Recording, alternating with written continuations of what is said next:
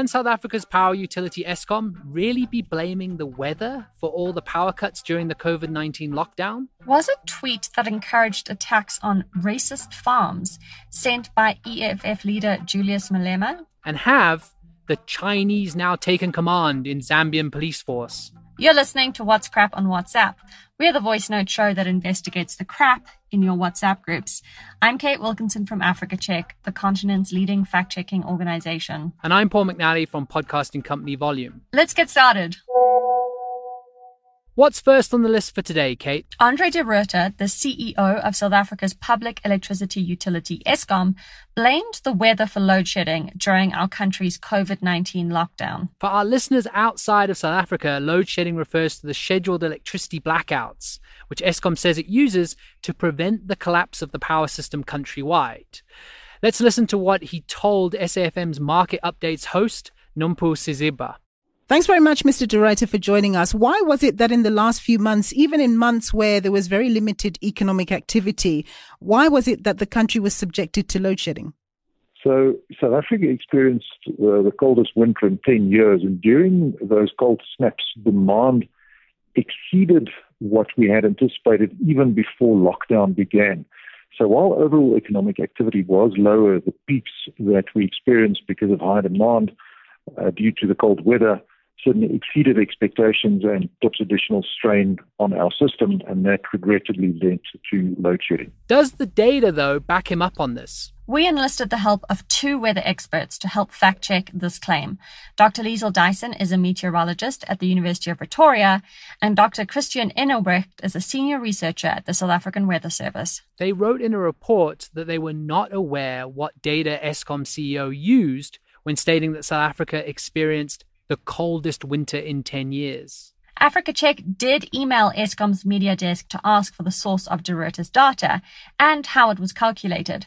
We also phoned all three of the numbers provided to the media, but we haven't received a response yet. Their analysis showed that the country did not have the coldest winter in 10 years, as de Ruyter claimed. Dyson and Engelbrecht said that during the winter period, there were cold events which resulted in below normal temperatures for shorter periods. In general, for the 3 months of winter, temperatures remain normal to above normal. Chris Yelland, an engineer and analyst at energy consulting firm EE Business Intelligence in Johannesburg, told Africa Check that there was a link between cold weather and an increase in energy demand during winter. But he said that this happens all over the world. So this is crap then? Yep, it's crap. So after that blackout of a claim, what's next? A screenshot of a tweet is being shared online. It looks like it's from the account of Julius Malema, the leader of the Economic Freedom Fighters. They're South Africa's second largest opposition party. The tweet says, "These racist farms must be expropriated without compensation.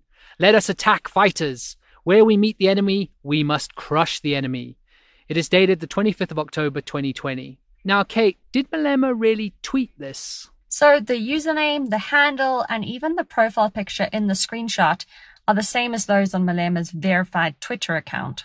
But his tweets from the 25th of October 2020 do not include anything about racist farms or expropriation without compensation.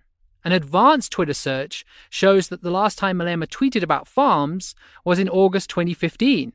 And the last time he included the word enemy in a tweet was in June 2019. If the tweet was real, it would have been widely reported on in the media. But it wasn't. The tweet is fake, and it was likely created with an online tweet generator. So another one to add to the crap hall of fame. Totally. Next up, we're looking at a screenshot doing the rounds on Facebook. It reads, "Chinese now take command in Zambian police force." It is from April 2020 and goes on to say, "Something is wrong in our continent of Africa." It shows three photos.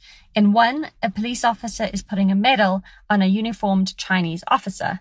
The other two appear to be photos of Chinese police posing with Zambian police. What are we looking at here, Kate? Have the Chinese really taken over Zambia's police force? No, Paul. The Zambian police service is still headed by the Inspector General, Kakoma Kanganja. The photos were taken at different times in 2017. A reverse image search using the first photo reveals it was taken on the 30th of June 2017. It shows Kanganja conferring a police medal of bravery on the Chinese defense attaché, Senior Colonel Sun Ming, during a ceremony in Lusaka. Zambia's Daily Mail newspaper reported that he was given the medal for helping to increase the number of specially trained Zambian officers. Another reverse image search of the other photo reveals that they were taken during the drafting of 8 members of Zambia's Chinese community into the country's police reserve unit on the 18th of December 2017.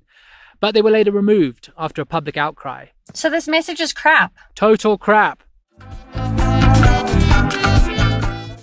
That's all the time we have for today's show. Now you know what's crap and what's not. Your friends and family can sign up for our show over WhatsApp. The number is 082-709-3527. Make sure to save us as a contact in your phone and send us a message to confirm. You can find the show wherever you get your podcasts, from Apple to Spotify. If you listen there, you'll find show notes and a link to the fact checks. Our theme song is composed by John Bartman. I'm Kate Wilkinson. And I'm Paul McNally. Bye for now.